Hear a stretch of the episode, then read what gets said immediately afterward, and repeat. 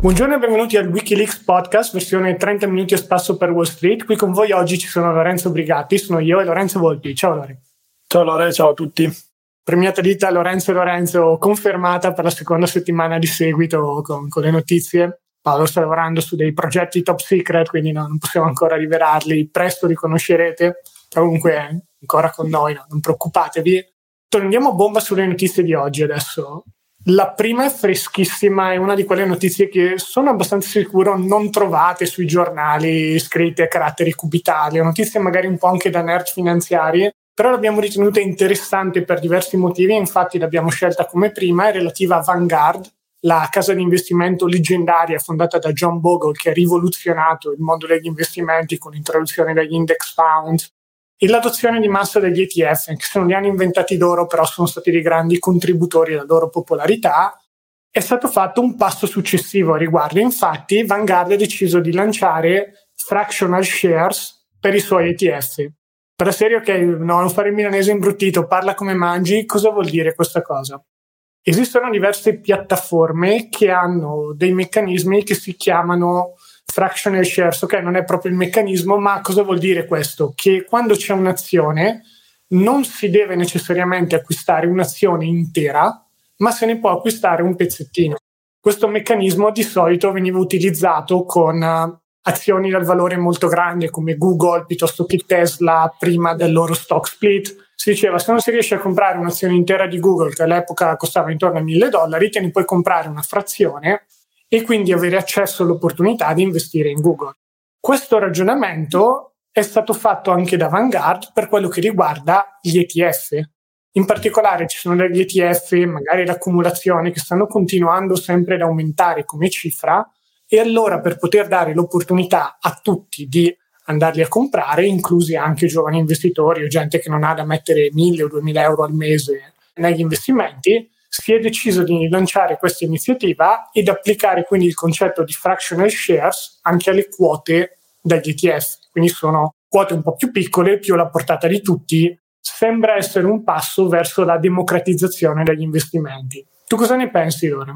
Allora, diciamo che è abbastanza sfaccettato come questione, cioè non è una di quelle novità che secondo me magari può troncare di netto e dire ecco, è, è certamente positiva, è certamente negativa. Personalmente quello che comunque porta una maggiore potenzialità di acquisto, maggiore potenzialità di investimento, i piccoli investitori e insomma il grande pubblico, personalmente lo vedo come qualcosa di positivo perché se andiamo a valutare è in parte quello che è successo in passato decenni e decenni fa con i fondi di investimento che i fondi comuni proprio di investimento che sono stati appunto un modo per diversificare maggiormente i propri investimenti senza dover andare ad acquistare singoli titoli azionari. Ancora meglio quando poi nei decenni si è passati agli index fund e agli ETF appunto che hanno permesso di replicare direttamente gli andamenti degli indici di mercato e quindi ancora un passo avanti di cui abbiamo spesso parlato per l'investitore medio. Qui facciamo volendo un passo ancora ulteriore perché includiamo nel mercato adesso ecco, anche soggetti che riescono ad investire cifre ancora minori. E da un lato quindi c'è questo aspetto positivo e soprattutto un aspetto positivo legato al fatto che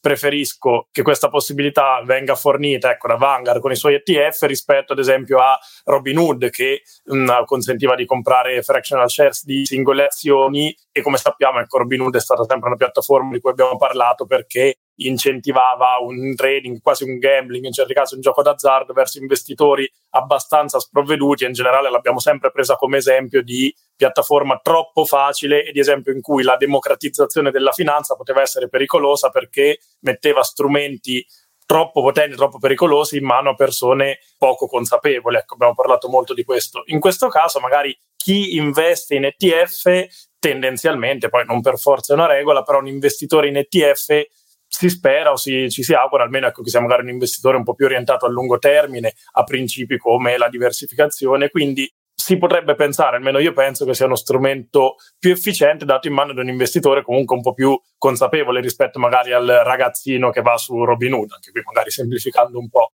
Guarda, da questo punto di vista, di nuovo, non voglio fare il, il guastatore di sogni. Cioè, sono d'accordo che comunque aprire l'accesso a più persone al mondo degli investimenti un qualcosa di altamente educativo ed interessante, però purtroppo, e questa era anche la preoccupazione che aveva Bogle proprio all'inizio inizio quando gli ETF erano nati, quindi quali distinguiamo dagli index funds, per non entrare troppo nel tecnico, diciamo che la differenza fondamentale è che gli ETF sono molto più liquidi, si possono scambiare in ogni momento sui mercati, purché la borsa dove sono quotati è aperta. Questo momento noi stiamo registrando, sono quasi le tre e mezza, uno può andare, comprarsi e vendere gli ETF che vuole sulla borsa italiana mentre invece con gli index fund ci sono quei due o tre giorni di pausa o di frizione, come hanno un po' anche i fondi comuni o altri prodotti meno efficienti a livello di investimenti, che quindi rallentano il processo decisionale.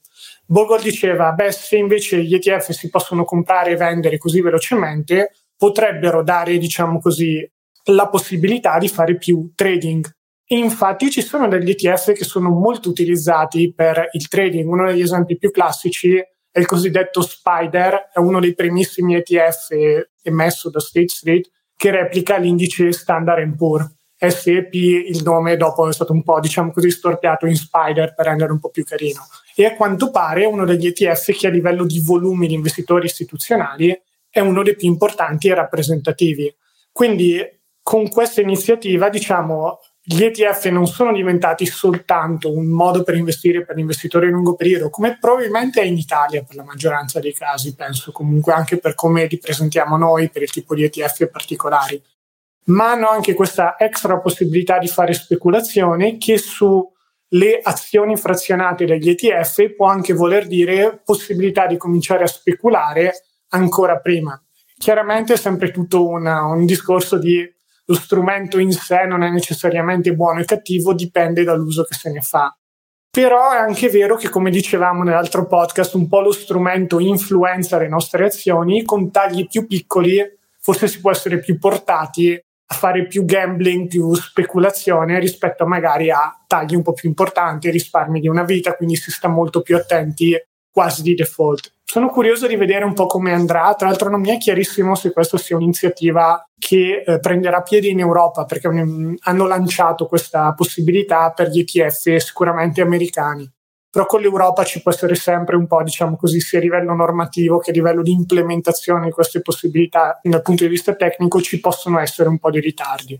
Vedremo come va, però mettiamola così, non, non sono super entusiasta anche perché, e ne parlavamo proprio poco prima di registrare, per chi è così giovane che ha, ad esempio, che ne so, 50 euro da investire al mese, cifre di questo tipo, più che andare a trovare l'ETF perfetto, essere contento perché si può comprare la quota di ETF super diversificato, la priorità è aumentare la capacità di risparmio, aumentare il capitale umano, andare un po' a lavorare su questi aspetti. Abbiamo dei podcast sul tema a riguardo, potete andare a cercarli o su YouTube o comunque sulla, sulla nostra versione audio, quelle forse sono le priorità principali non vorrei che sia bello che qualcuno entra nel mondo degli investimenti, ma anziché prenderla come diciamo così un'ottima possibilità di creare una buona abitudine quando si è all'inizio della carriera di investitori, diventi un po' una distrazione da quelle che sono le cose che contano davvero nella vita finanziaria di una persona.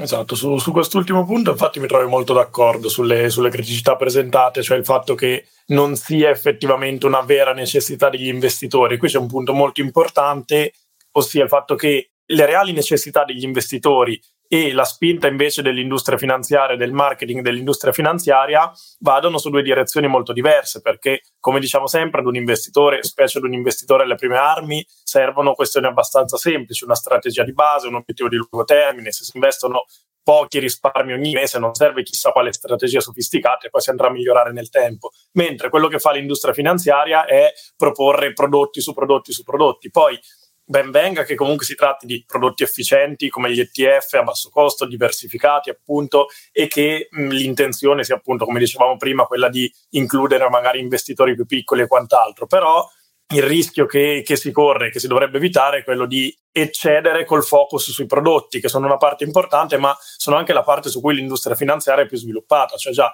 un ETF ben diversificato sul mercato azionario globale è già un prodotto, non è la perfezione magari, perché potrà arrivare un prodotto ancora più diversificato, ancora meno costoso, ancora più efficiente, ma è già ottimo. E poi anche lì, cioè, facciamo finta che una quota costi 200 euro ed è tanto e uno può solo risparmiare 50 euro al mese. Cioè, se davvero si compra quattro quote all'anno, no, tre quote all'anno, una ogni quattro mesi, cioè, che problema c'è? Nel senso sì, si perde quel minimo di entrata mensile, quindi si entra magari in punti di entrata un po' più lontani nel tempo, si perde un pochino di diversificazione temporale, ma sono anche 600-800 euro, non è la fine del mondo, se poi il resto funziona bene, quando aumentano i soldi si può cominciare a dilazionare nel tempo. Non, mi sembra più una questione figlia del, della fretta del sì, bisogna fare tutto subito, anche investire tutto subito.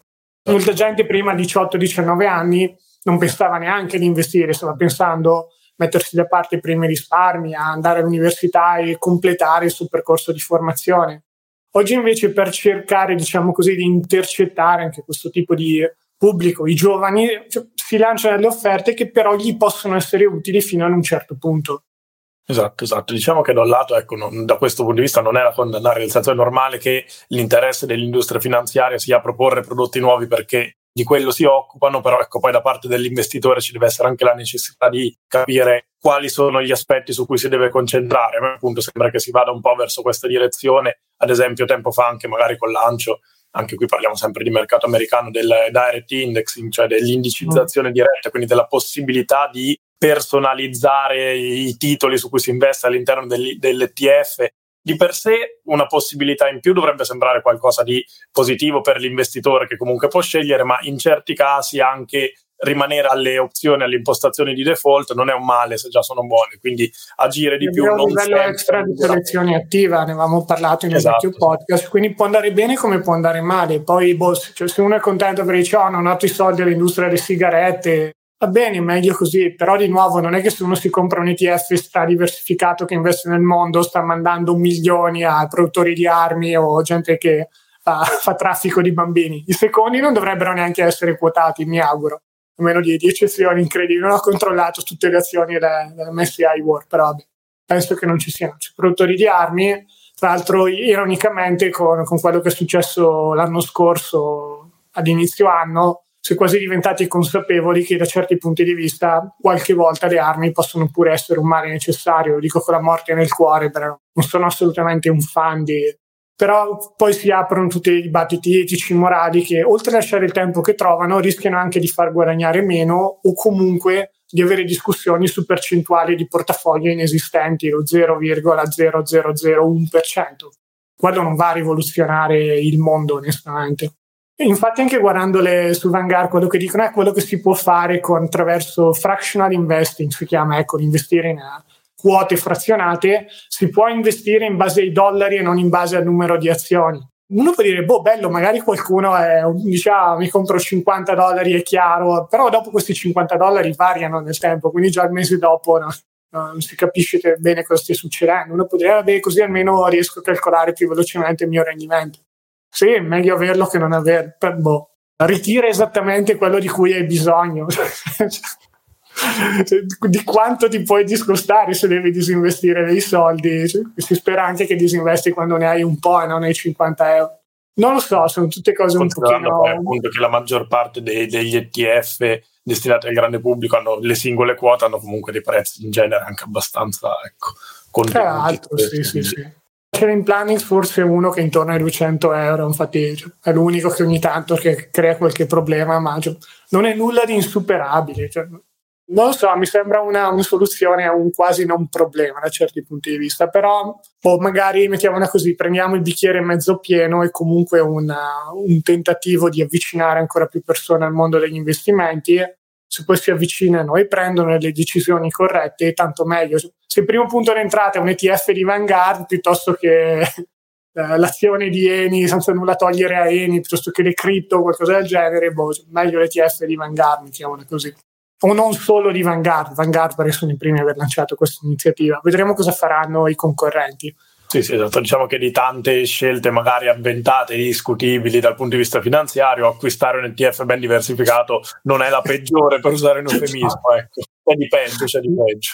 Esatto. Ok, notizia numero due, notizia per cui ti ho fortemente voluto qui oggi sul podcast, perché sei una rappresentante dei GGG giovani con, con le 3G, che ormai sono un vecchiaccio invece. E c'è questa notizia interessante che ho trovato relativa più al mercato statunitense, quindi di nuovo, vabbè, noi parliamo 30 minuti a spasso per Wall Street, gravitiamo naturalmente un po' questo, verso questo mondo, qualche volta è un po' un mondo in anticipo rispetto all'Europa, qualche volta no. Su questo caso particolare però mi sembra che potrebbe essere effettivamente così perché a quanto pare la Gen Z, famigerata generazione Z, rispetto alle generazioni precedenti sta guardando molti meno sport, tesi come calcio, pallavolo, tutti i classici giochi di squadra con cui quelli della mia generazione, anche magari quelli un pochino più giovani, sono cresciuti, adesso pare che stiano perdendo un po' di appeal agli occhi dei giovanissimi, giovanissimi che preferiscono altre forme di intrattenimento. Addirittura stavo guardando per quanto riguarda, diciamo così, chi non guarda assolutamente sport, è il 24% degli adulti negli Stati Uniti ed il 33% della generazione Z. Di nuovo un 8% che comunque su, su milioni di persone sono numeri molto importanti.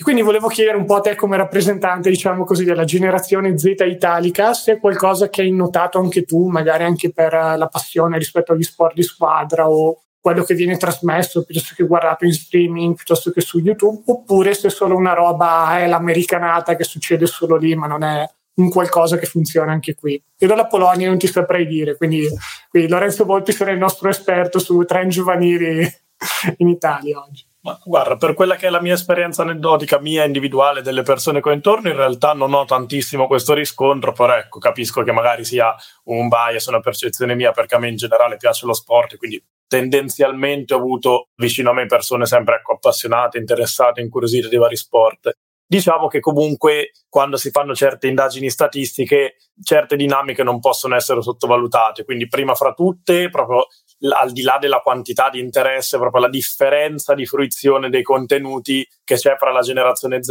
e gli adulti. In generale, questo.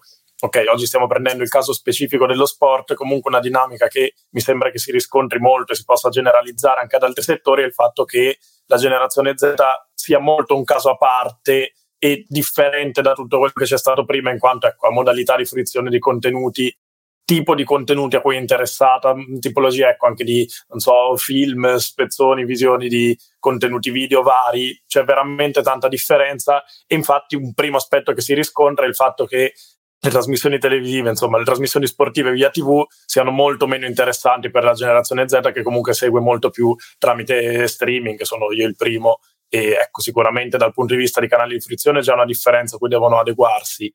Dal punto di vista della mancanza di interesse, ecco, non, non saprei le prospettive, magari le possibilità concrete perché ecco, interessi diversi a me lo sport piace, però riconosco che sicuramente le grandi piattaforme di streaming dovranno trovare dei modi diversi per mh, avvicinare i giovani allo sport. L'esempio di cui parlavamo poco prima di iniziare a registrare la puntata è quello della Formula 1, che io personalmente seguo molto e che in generale negli ultimi anni ha avuto un grandissimo incremento, un grande incremento di pubblico. Da un lato legato sì allo spettacolo maggiore, perché le ultime due stagioni sono state molto intense ed avvincenti, da un lato ad esempio perché c'è una serie TV su Netflix, un sorta di docu-serie, documentario sulle varie stagioni, Drive to Survive, cioè guidare per sopravvivere letteralmente, che è appunto un documentario romanzato della precedente stagione di Formula 1 che racconta in, in, chiave un po' drammatica e tesa, quasi da film, tutti gli eventi più significativi delle, delle varie gare della stagione precedente. Quindi c'è una truppa televisiva. Hai sollevato un punto fondamentale qui, quasi come da film. Cioè, non, ovviamente non posso fare il, il vecchio che vuole fare il giovane, quindi dire generazione Z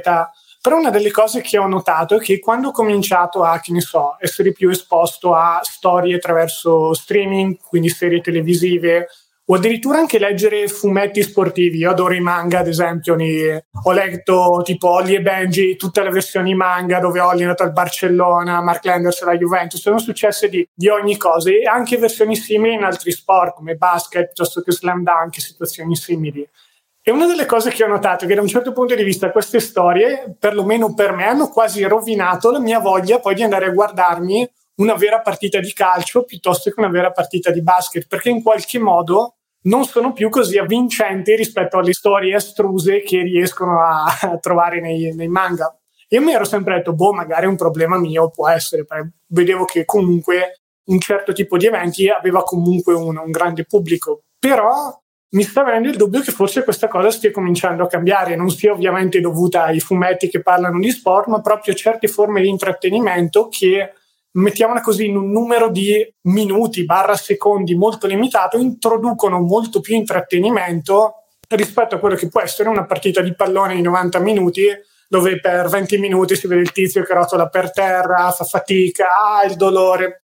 Quindi non lo so se c'è una sorta, diciamo così, di mh, velocizzazione della fruizione del contenuto, che è un po' anche quello che sta succedendo con TikTok e altri tipi di, di piattaforme, e quindi le, le, persone non hanno più voglia di sedersi e guardarsi un'ora e mezza in una partita di calcio dove va, se va tutto bene fanno un paio di gol. Ci possono essere delle eccezioni notevoli, come la fina, l'ultima finale dei mondiali, però non è del tutto impossibile che il trend sia in generale verso una, diciamo così, modifica di come vengono percepiti questi sport. Come hai detto tu giustamente, dovranno essere più in streaming. Da questo punto di vista già ci sono grosse piattaforme tech come Amazon e Apple che hanno, diciamo così, i diritti della NFL, il football americano, piuttosto che il baseball, che è un altro di quegli sport che cioè, boh, è pallosissimo probabilmente da guardare, poi ti leggi il fumetto, ah, eccezionale. Quindi forse un, attraverso un modello di highlight, magari addirittura le federazioni dovranno arrivare a cambiare qualcosa a livelli proprio di tempistiche, che ne so, per il calcio potrebbero passare a mezz'ora di tempo effettivo, piuttosto che una delle cose che sta succedendo negli scacchi, che vabbè non sono esattamente uno sport, anche se ogni tanto si aprono i dibattiti, è il fatto che i tornei a tempo più lungo abbiano uno zoccolo duro di appassionati, ascoltatori un po' più millennials, un po' più boomeroni, mentre invece le nuove generazioni vogliono vedere gli scacchi veloci su internet, dove c'è la gente che si tira addosso i pezzi, sono tutti contenti. Quindi questa velocizzazione dei contenuti è interessante e potrebbe avere un'influenza enorme sugli sport che potrebbero proprio cambiare per cercare di soddisfare un po' la velocità di fruizione. E in più ci sono conseguenze anche per tante società quotate. Un esempio classico è Disney. Una delle sue cash cow, società da cui porta a casa più soldi, è ESPN. È una delle, la principale società americana che acquista diritti di qualsiasi evento sportivo che è importante in America. Se però adesso no, non se la guarda più nessuno, o comunque i giovani ne stanno guardando meno, e poi di nuovo è tutto un ciclo che si crea qui, perché se poi un giovane non la guarda è probabile che non diventi neanche un atleta, quindi il possibile bacino per i ricambi diminuisce. Diventa sempre più difficile creare storie avvincenti, anche se in questo gli americani sono maestri, un po' come fanno nel wrestling con la WWE, tutte Raw, SmackDown, sono quotati tra l'altro, quindi per chi ama il wrestling potrebbe dare un'occhiata all'azienda. Non lo so, cioè, non voglio fare valutazioni, però è davvero importante vedere come una notizia che sembra completamente scollegata dal mondo degli investimenti, boh, se i giovani guardano meno sport, potrebbe in realtà avere ripercussioni enormi anche sul mondo degli investimenti, anche a livello di società quotate. Tutti gli sport potrebbero diventare più popolari, anche se quello mi sembra di capire che sia stata un po' una, boh, una diminuzione di popolarità anche sono un appassionato di Twitch, seguo un paio di, di streamer su in tanti dicono beh dal 2021 al 2022 il numero di ore guardate è diminuito. Forse perché le persone sono uscite finalmente dopo il Covid a farsi i fatti loro, forse perché anche l'interesse verso queste diverse forme di streaming sta un po' scendendo. È un futuro interessante, però di nuovo lo sport probabilmente dovrà trovare il modo di reinventarsi. Esatto, sì, anche perché diciamo che comunque la Gen Z magari non avrà ancora un'influenza particolarmente forte dal punto di vista economico, perché sappiamo bene che economicamente è ancora molto debole rispetto alle altre generazioni, molto debole rispetto alle loro controparti alla, insomma, alla nostra età, però è molto influente da un punto di vista sociale. Infatti, questo magari già lo vediamo meglio nelle piattaforme di streaming relativamente a film, serie TV. Pensiamo ad esempio a Netflix ed altre, quanto si, si adattino a livello di canoni e contenuti e quant'altro per un linguaggio ecco, magari più inclusivo, più conforme agli interessi medi di questa Ma generazione. Anche la questione stessa dei mondiali, no? Cioè, non per dire che in Qatar è andato tutto bene, sono stati bravi, belli e furbi, ma non... ci sono stati altri paesi che hanno organizzato eventi, non erano campioni del mondo di diritti umani, per usare un eufemismo, tra le Olimpiadi invernali in Russia, le Olimpiadi forse addirittura in Cina, non mi ricordo se era stato fatto anche qualcosa d'altro in qualche modo sembrava una cosa che non, non, era mai importante o percepita come tale. I vari gran premi che venivano fatti anche in uh, boh, Abu Dhabi, non, quello non seguo tanto la Formula 1, però comunque anche lì in posti che non sono i paladini dei diritti umani, finora nessuno aveva avuto nulla da ridire. a quanto pare con questi mondiali qualcosa è cambiato. Esatto, esatto. Prendo io prendo anche l'esempio della Formula 1 dove anche lì l'attivismo sociale diciamo, è diventato una parte comunque rilevante sia dai piloti stessi in prima linea sia da un pubblico comunque con una sensibilità mutata e diversa e di questo probabilmente dovrà prendere, cioè di questo prenderanno sicuramente atto le varie piattaforme adeguando, ecco, in certi casi magari adeguando i propri contenuti, in altri si tratta magari spesso più anche attività di facciata o altro per ripulire un po' la coscienza, però comunque una comunicazione diversa. Ecco, vedremo come sapranno rispondere le varie piattaforme. Assolutamente sì. Cioè. Alla, alla peggio vabbè, finiremo tutti a vedere in streaming i tornei di paddle, quindi... Mi auguro di no, ma... un momento boomer anche per Lorenzo Volpi.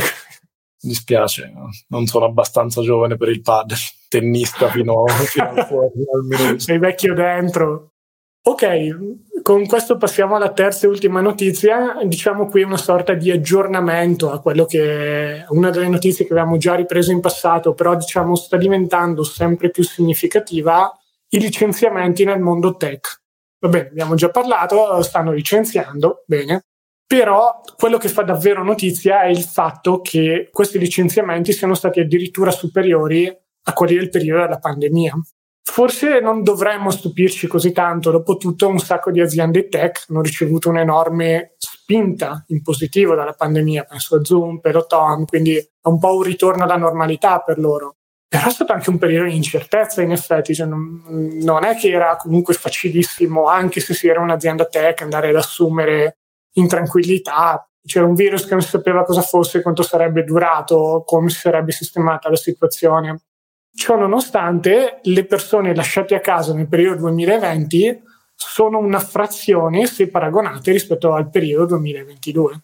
Sto andando a vedere adesso i numeri della grafica che hai trovato. Ok, vabbè, più che una frazione, ok. Sono la metà. Nel 2022 sono stati 152.000 licenziamenti, nel 2020 80.000 che poi tra l'altro potrebbero semplicemente essere stati un po', diciamo così, reshuffling, non so bene come dirlo in italiano, rimescolamento che licenziati da una parte trovavano lavoro in tempo zero da un'altra parte, molto semplicemente perché erano, c'erano settori del tech che erano molto molto richiesti. E invece adesso la classica domanda a 100 milioni di dollari è il tech in questo caso un po' il canarino della miniera, quindi il primo settore che sta soffrendo perché diciamo i licenziamenti stanno colpendo sottosettori del tech, non è proprio correttissimo chiamare così, però tech retail, tech eh, immobiliare, tech salute, stanno andando a colpire un po' tutti questi settori, la domanda è ok, è un qualcosa che verrà limitato solo al tech perché è un settore che ha assunto troppo negli ultimi anni oppure è un po' l'inizio di una recessione come si aspettano in tanti? Qual è la tua opinione, Lori? Abbiamo sentito la mia, quella di Paolo, la tua sicuramente è una nuova voce fresca. Beh, diciamo che ecco, anche entrambe le opzioni possono convivere perché come sappiamo comunque il, il rischio di recessione è abbastanza dietro l'angolo, però secondo me è indubbio che il settore tech sia stato proprio l'emblema di questa euforia eccessiva post rialzo del 2020 perché quello che andando ad analizzare un po' di interviste, dichiarazioni dei vari CEO, dei vari amministratori delegati delle, delle aziende principali, il filo conduttore è stato quasi sempre lo stesso, il, insomma il mea culpa, il loro mea culpa per dire ecco abbiamo magari sopravvalutato le potenzialità di crescita post 2020, abbiamo assunto troppa gente, abbiamo proiettato una crescita troppo elevata e questa ne è stata la, la, conseguenza immediata. Dal 2020 al 2022 Amazon, riprendo i dati da, dall'articolo, ha quasi raddoppiato la propria forza lavoro, quindi parliamo di una crescita e non parliamo di piccole start-up in crescita, parliamo di aziende che erano già colossi mondiali, insomma, ecco Amazon. Può essere che però Amazon abbia avuto, diciamo così, un aumento di forza lavoro anche in, settori, in diciamo così, sì, settori di Amazon non super tech, magari più magazzinieri piuttosto che sì, sì, questo può essere, però ecco, diciamo che comunque di riflesso, come dici tu, sono sempre settori in qualche modo comunque ecco, correlati al tech o comunque all'esplosione del tech. E il fatto è che, ne avevamo parlato anche la scorsa settimana, è abbastanza, è abbastanza facile quando si vede un certo trend in crescita proiettare quella crescita come, come, continua, anche perché effettivamente certi cambiamenti indotti dal, dalla pandemia sono diventati permanenti e certe, certe questioni sono rimaste, certe previsioni si sono avverate però il fatto che ecco poi la, la congiuntura di un ritorno alla normalità della vita, soprattutto un ritorno alla normalità delle condizioni macroeconomiche hanno portato poi ecco, a questa decrescita. E secondo me la dimostrazione del fatto che l'alienazione dalla realtà fosse più legata alle condizioni economiche surreali che effettivamente alle condizioni della pandemia, perché se ci pensiamo, ecco, i lockdown e le successive riaperture in quel momento ecco, le, l'economia si è riassestata in tempi relativamente brevi, i mercati azionari sono tornati a salire, le aziende tor- sono tornate ad assumere, il 2000, insomma, fine 2020 e il 2021 sono stati anni molto regolari, anzi mh, positivi da questo punto di vista, e il 2022, che sì, ha avuto ovviamente anche grandi difficoltà da un punto di vista sociale, quando ecco, si è ricominciato a rialzare i tassi, insomma, a riportare uno scenario economico più reale rispetto a quello del decennio precedente, l'impatto è stato molto molto più forte. Quindi ecco, per certi versi forse più che sopravvalutare i cambiamenti legati alla pandemia, magari ecco, si è sottovalutata la realtà poco sostenibile in cui si è vissuta per anni e anni. Poi sì, per certi versi ne fanno le spese dipendenti e collaboratori delle grandi aziende, dall'altra parte è anche vero insomma che ecco, definirle come piene vittime di questa situazione non saprei quanto sia realistico perché comunque trattandosi di lavoratori altamente qualificati in molti casi con stipendi estremamente sopra la media, si tratta di persone che sono state molto spesso in grado di riqualificarsi e insomma ri, riproporsi in modi molto veloci e di fatti l'impatto di questi licenziamenti sull'economia e sui redditi medi non è stato così elevato, segno che appunto ecco, si tratta di figure che sono state chiaramente in grado di riadattarsi e re, reinventarsi per così dire insomma addirittura qualche volta magari di avviare le loro imprese e quindi avviare una nuova generazione. Anche migliorare la loro situazione, perché no? quello lo vedremo tra, tra, qualche anno se ci sarà qualche grande storia di successo. Dai, eh, sono uscito con il mio scatolone da Twitter e poi ho fatto questa nuova azienda che è andata, che adesso sta dominando il mondo. Boh, vedremo un po'. L'unica cosa da questo punto di vista che secondo me adesso potrebbe diventare un rischio, ed è un po' magari una novità rispetto alle cose che abbiamo detto prima, è l'esagerare nell'altro senso. Proprio un po' come il pendolo dei mercati finanziari, dove ah, va tutto bene, adesso va tutto male una delle cose che ho notato anche vedendo qualche post un po' più cringe del solito su LinkedIn, quindi vabbè, era di, di gente nel gente, persone nel mondo del tech, probabilmente non in, in posti di comando, comunque erano un po' i classici boh, gli influencer di LinkedIn, non so definirli meglio di così, sono quelle persone che scrivono un po' puttanate dicendo ah questa è una grande verità. E eh, in tanti dicevano: Avete visto che da quando Elon Musk ha licenziato il 50% dei dipendenti su Twitter va tutto bene, cioè nel senso no, non è che c'è il sito che è giù una volta sì e una volta no, ma allora vuol dire che adesso tutte le società tech e non potrebbero funzionare con il 50% dei dipendenti in meno. Questo ragionamento è molto miope perché prima di tutto il fatto che l'esperienza utente di un sito come Twitter o qualsiasi altro social sia buona o comunque no, non sia cambiata, non significa che l'esperienza cliente, lo stronzo che paga per tenere accesi i di, server di Twitter, sia uguale. Avevo letto che c'erano stati problemi con i pagamenti, i micropagamenti, perché parte del team che doveva gestire questa cosa era stata lasciata a casa, quindi era solo uno degli esempi, poi di nuovo non parliamo tanto di Twitter e di Musk, ormai è una società non quotata, ma modo per dire c'è un certo tipo di manutenzione o di attività che sono invisibili a quello che è l'utente medio su questi tipi di piattaforme, che però è molto importante e ha bisogno di persone che vengano fatte, altrimenti non portano a casa i soldi per rimanere in piedi. E in più c'è il classico aspetto che Taleb chiama di ridondanza. Quando si ottimizza per l'efficienza, quindi si dice ok, se una cosa la posso fare con cinque persone, invece però scoprire la posso fare pers- solo con due persone, adesso la faccio con due persone. Quello che succede è che quando arriva un carico di lavoro extra, piuttosto che una delle due persone va in burnout, salta per aria l'azienda. Quindi quello che si fa, soprattutto nelle grandi aziende, perché ne hanno la possibilità, è di costruirsi un cuscinetto di grasso, se mi passate il termine, dove il grasso sono magari dei dipend- una dose di dipendenti extra che non si ammazzano di lavoro, però sono pronti e carichi nel momento in cui ci sono picchi di lavoro o picchi di licenziamenti, picchi di persone scelte a casa, cose che succedono, entrano un po' in modalità emergenza e fanno sì che l'azienda vada avanti senza avere una grossa discontinuità a livello di business che farebbe ancora più male a livello di numeri ad un'azienda.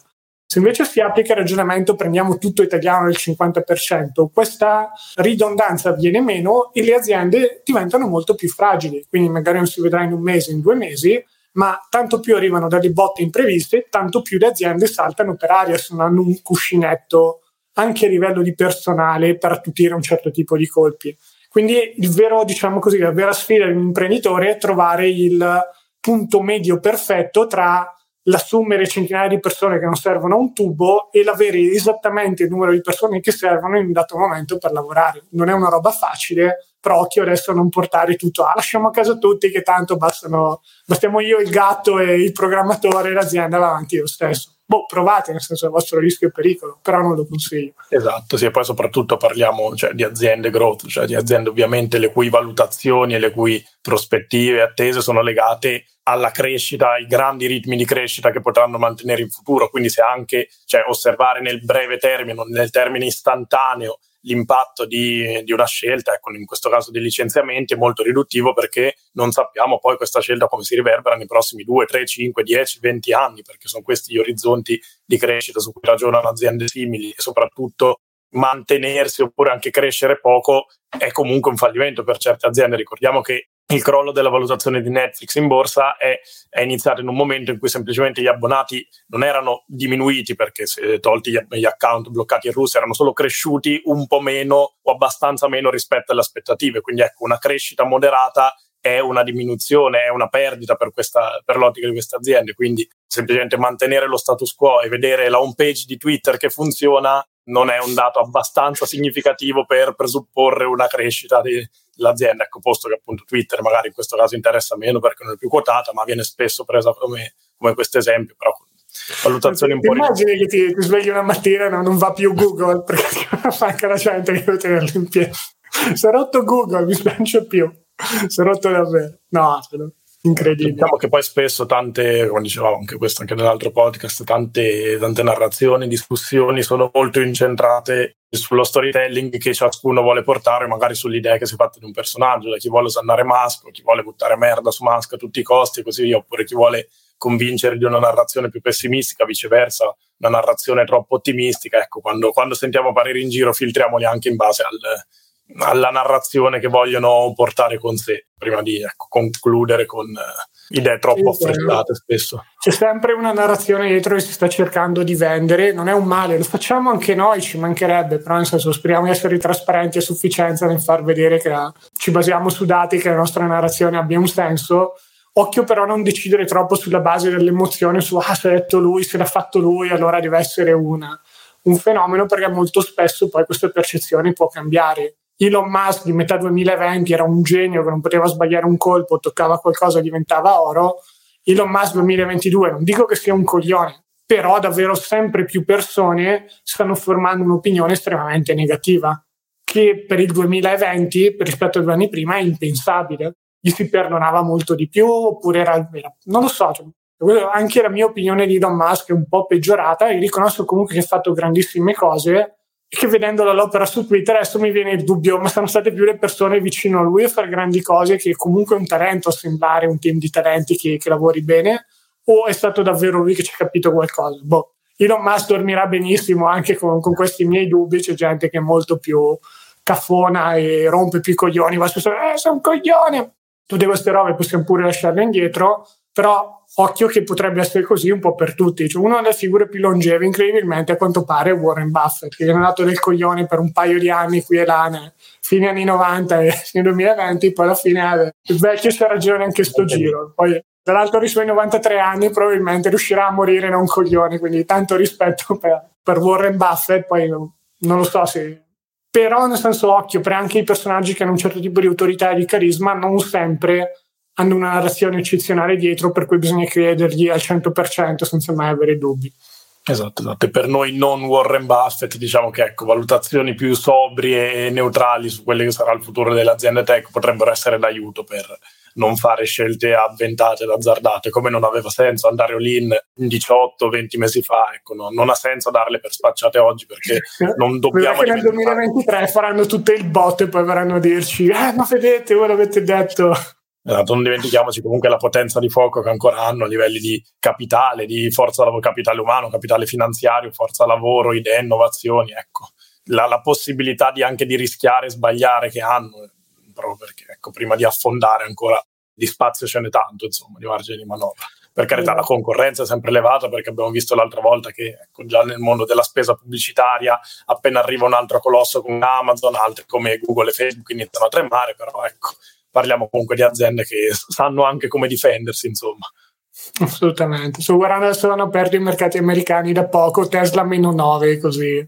E questo magari invecchierà malissimo, non lo so, però boh. piove un po' sul bagnato anche in casa Tesla. Una delle notizie che abbiamo cassato per oggi, però vabbè, era, la citiamo così un passante, poi vi salutiamo per essere infatti da mezz'ora, più che mezz'ora in Wall Street, e che a quanto pare la Corea del Sud ha deciso di multare Tesla perché ha fatto diciamo così delle promesse di marketing non mantenute sulla durata della carica del, del veicolo in situazioni particolari, in questo caso temperature molto basse. Ed era il 50% in meno rispetto a quello che era stato, diciamo così, detto in termini di marketing. Di nuovo, 2 milioni di multe che è un buffetto sulla guancia a livello di soldi, a livello reputazionale con tutto quello che sta succedendo, però può essere un qualcosa di un po' più difficile da digerire andando sempre a prendere un po' la narrazione di Tesla che è passata da la società di Elon Musk un genio alla società di Elon Musk il tipo che sta twittando continuamente roba. Adesso non sono sicuro più se sia tanto un genio ma comunque non lavora sulle cose dove ha lavorato bene finora e quindi sta un po' scricchiolando e ogni piccola notizia diventa una sorta di macigno anche le notizie più innocenti che in altri periodi verrebbero dimenticate invece si riflettono sul prezzo delle azioni in maniera immediata con come delle clavi. Boh, vedremo un po' anche lì cosa succederà. Contento di non essere azionista Tesla, mettiamo così, se non attraverso gli ETF diversificati. Esatto, esatto. Una roba di meno. La prossima settimana vedremo che Tesla e Musk probabilmente torneranno fuori a Zardo. Più 300%, la gente ci che ne parleremo, questo sì, poi se in bene o in male vedremo, ce lo dirà. Ecco. Su sono contento per chi ce le ha, insomma, che ti dico. Va bene, dai, direi che per oggi abbiamo finito. Siamo fatti anche un pochino in più di mezz'ora, però dai, giusto così, notizie succose. Vi ringraziamo per l'attenzione. Se questo podcast vi è piaciuto, ascoltatevi anche gli altri, oppure venite sul nostro canale YouTube per scoprire gli altri podcast in versione video, altri video inediti che abbiamo fatto con gli editor. Siamo anche su altri social media. Mi potete trovare, che ne so, su LinkedIn, Lorenzo Brigatti, piuttosto che c'è il gruppo Facebook Wikileaks pagina Instagram gestita da Matteo Cadei. Venite un po' dove siete di solito e probabilmente troverete o l'X Invest o qualcuno di noi a fare comunque, diciamo così, un po' di divulgazione finanziaria con la D maiuscola, almeno ci proviamo. Grazie ancora per la vostra attenzione, grazie a te Dore per essere stato qui oggi con me a aiutarmi, sempre un piacere e alla prossima. Grazie a te Lore e grazie a tutti gli ascoltatori, un saluto.